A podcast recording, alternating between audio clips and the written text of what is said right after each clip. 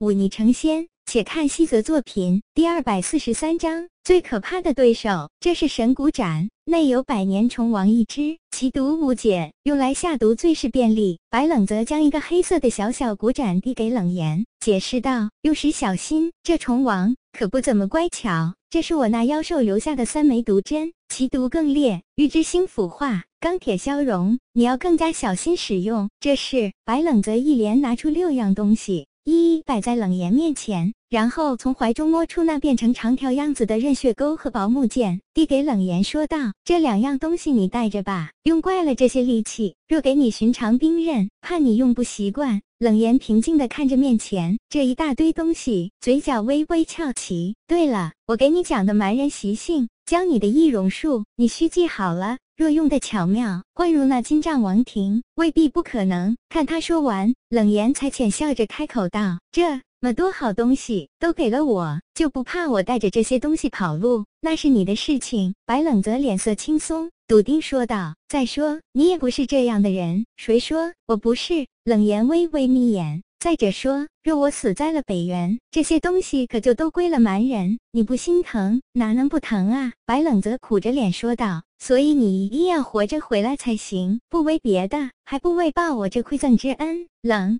颜薄唇轻抿，小气。午后，冷言换回了之前的男子装束，那温婉娇俏的模样再看不到，重新变成了清冷自若的俊美公子哥。白冷则心里微微失落，还是牵马将他送到平州城北门。看着冷言翻身上马，白冷则轻轻挥了挥手。活着回来，冷言沉默不语，也不与白冷泽告别。骑出几十丈外，转脸朝后看去，却看到白冷泽依旧站在原地，朝他挥手送别，忍不住双眼一红。他转过身，用力抽了一下马臀，骏马赤痛，发力狂奔。渐暖的春风里，冷言已是泪流满面。白冷泽回到平津王府，恰逢苏七雷此间事毕，准备离开，刻意在府外等候他回来。白公子，大恩不言谢。日后若有用到的地方，只需知会一声，苏某必竭尽所能。苏将军说的什么客气话？我与王卫贺情同兄弟，这本是我应做之事。白冷泽谦虚道。听到这话，联想起两人第一次见面时，苏七磊故意哄骗白冷泽说不同意王卫鹤与苏新姿的婚事，两人还为此大吵了一架。现在想来，忍不住相视一笑。白公子，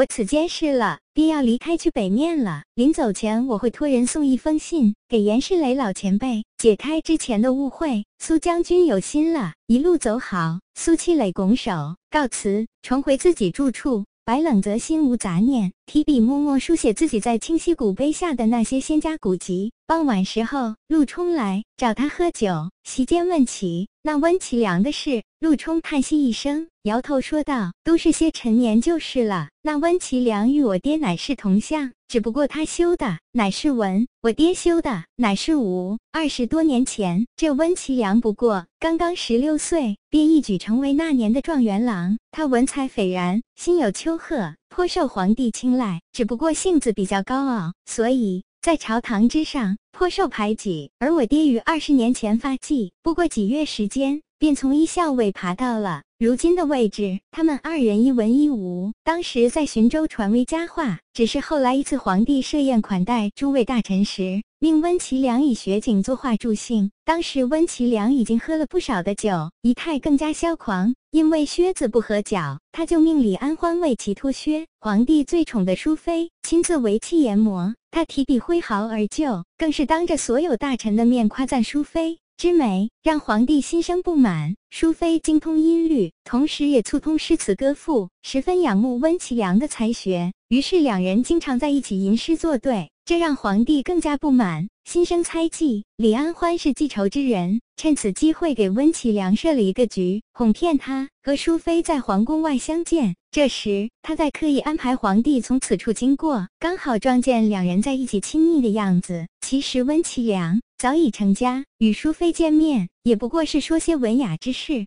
哪里有那么多龌龊勾当？可这事到了李安欢口中，却变成了私通勾结。皇帝心中本就有几分猜疑，被李安欢这么一说，便不分青红皂白的命人将温其良捉了起来，更是赐一杯毒酒镇杀了淑妃。温其良性格刚硬，虽在狱中。却一口咬定自己乃是被奸人陷害，是大骂皇帝听信谗言，是非不明。这是被李安欢知道，传到皇帝耳中。第二天便抄了他的家，诛杀了其九族。温其良听到消息。在狱中几欲发狂，他咬破手指，在监牢墙壁上以血写进自己冤屈，然后指天发誓，说若有来世，必叫奸人血偿，大梁倾他。那狱中狱卒见他可怜，开导于他，却被他说服收买，打开牢门将他放走。温其良不知用什么手段逃出了健康，一路朝北逃窜。他本就是极厉害的人，即便有军队四处搜捕。却依旧没能将他抓住。再后来，温其良来到了平津之地。当时我父亲刚刚接手平津之地不久，正是大兴土木、用人之时。父亲他本想留下他，让其深藏院中，做一名谋士，却不曾想温其阳心中恨意难消，